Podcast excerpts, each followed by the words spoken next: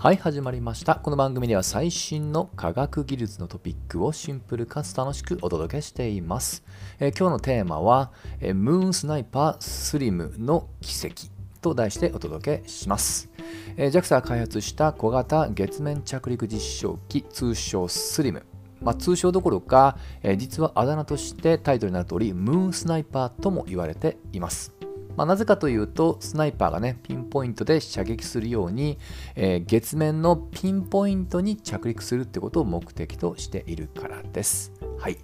えー2月1日に一旦ね、これからしばらく太陽が当たらない、えーまあ、日にちが続くので、電源を落として休眠に入るよっていうお知らせがありました。まあ、この10日間ぐらいですかね、月に着陸してからいろいろとね、えーあれやこれやありましたので、えーまずはね、ちょっと一旦状況を整理してみたいなと思います。はい。えーそもそもですけど、えこれ2023年の9月に、え日本の H2A ロケットで地球を離れました。なのでもう結構ね、4ヶ月以上ね、地球、宇宙空間を旅してきたわけです。はい。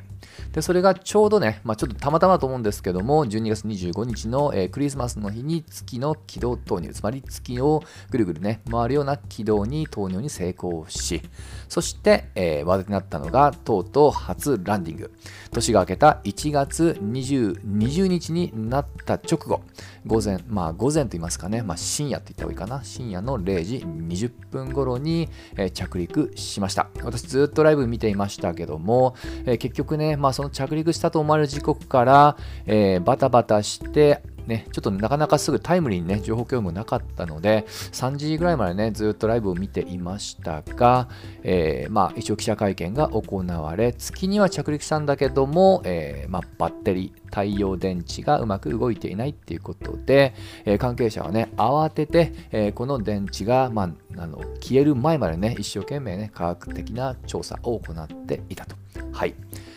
ですので、えー一旦、まあ、内蔵されているバッテリーがね、持つ範囲で、この1日か2日だと思うんですが、それはすで、に地球にデータが送信完了とね。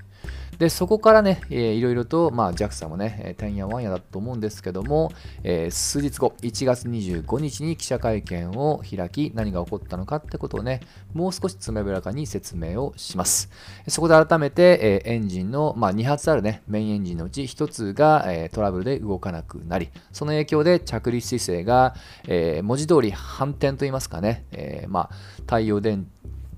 まあ、反転してしまったので、え太陽電池が想定外の向きを向いてしまい、えそれが、ま、太陽の光が届かなかったのでうまく動かなかったっていうね、まあ、そういった発表がありました。はい、でこの時に話題になった写真がこのスリム自身が反転してさながら人間例えると倒立しているような画像ですね。これがおそらく今回のまあハイライト的なね象徴的な画像です。余談ですがこれを撮ったのは罪のうちの一つの、えータカラトミーが開発をしたソラ Q というね月面ロボットです。はい。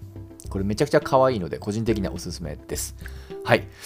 で、えーもちろんね、これあの JAXA 単独でのね、実験ではありますけども、すでに各国が、まあ、月にね、月面ないしは衛星とのね、送り込んでおり、で、そのうち、えー NASA のね、えー常に月を見ている衛星が、このスリムがね、到着したよってことを、まあ、なかなか粋な計らだと思うんですけども、ビフォーアフターの画像っていうのを公開して、確かにね、えスリムの痕跡があるっていうことがね、ちょっと遠目ですけど、確認できるような画像が公開されました。はい。まあちょっとね、あのあまりこれ以上は言いませんけども、他にも実は、例えば月面着陸をどこにするのかとか、まあ、そういった過程において、えーちょっと前にね、え世界で4番目に月面着陸を達成したインドにも支援を仰いだりするので、あの結構見えないところでいろんな、まあ、あの日本だけではなくね、海外の組織とも協調的には動いたりはします。はい。で、えーそれでですね、まあ、今回は姿勢が悪かったっていう理由ですので、太陽電池の不具合ではないってことが分かりました。そして、えーまた改めて、えー太陽電池に、えーつまあ、太陽がその電池に向くタイミングでもしかしたら、え改めて復活する可能性があると。というね、可能性も囁いていましたが、その数日後、1月28日に無事、えー、改めて再起動することで太陽電池が正常に稼働したよってことが発表され、改めて、えー、1日2日と探査が続けられて、そして2月1日の14時に改めてスリムが休眠ということを発表したっていう流れです。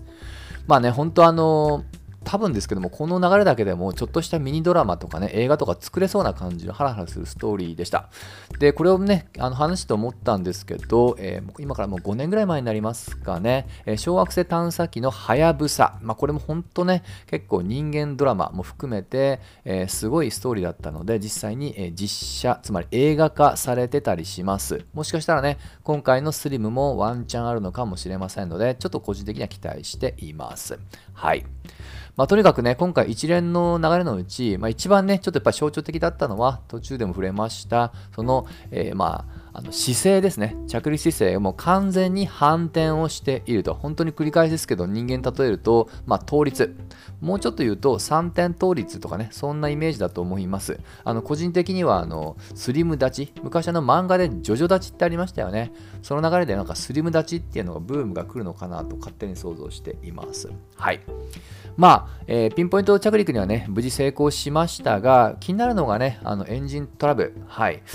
あの結構ね、やっぱりトラブルとしては大きい部類だと思います。まあ、それを挽回したっていうこと自体は素晴らしいことなんですけど、これはこれで原因究明と改善に、まあ、勤しんでほしいです。というのも、実はこれ過去に火星探査機とか金星探査機でも結構近いことが起こったんです。まあ、しかも今回と同じ、えー、まあエンジン、まあ、スラスターというね、推進する機器。えー、これは2026年に予定している火星探査機 MMX でも一応採用されていますので、ぜひね、同じことがないように改善につなげてほしいところです。はい。で最後にちょっとそもそもなんですけど、まあ、あの月面にピンポイントに着陸するっていう目的だけがね、えー、クローズアップされますが実はもう一つちゃんとした、えー、科学探査のねミッションがあります。それは一言で言うと月の起源を探るというね意外にこれ結構すごいミッションも背負ってたりしますで、スリムにはね、いろんな光の波長を取れる、いわゆるマルチバンド型の分光カメラっていうものが内蔵されており、その、えー、まあ、撮った写真はすでに、まあ、300枚近く地球に送られています。はい、で具体的に何を撮ったのかなんですけども、今回特に、え、月の、え、まあ、基本的にはね、いわゆるできてるんですけど、注目しているのが観覧石というね、え、岩石の種類です。はい。で、ちょっとね、月の起源って言いますけども、まあ、今、どういった説があるのか、実は結構有力なものが出てきていて、通称ジャイアントインパクト説と呼ばれます。なかなかすごいね、プロレス的なイメージを、えー、彷彿させる言葉です。はい。しかも、それに負けないぐらい確かにすごい説です。何かっていうと、えー、過去月がなかった頃に、えー、火星ぐらいの大きさの惑星が地球にぶつかります。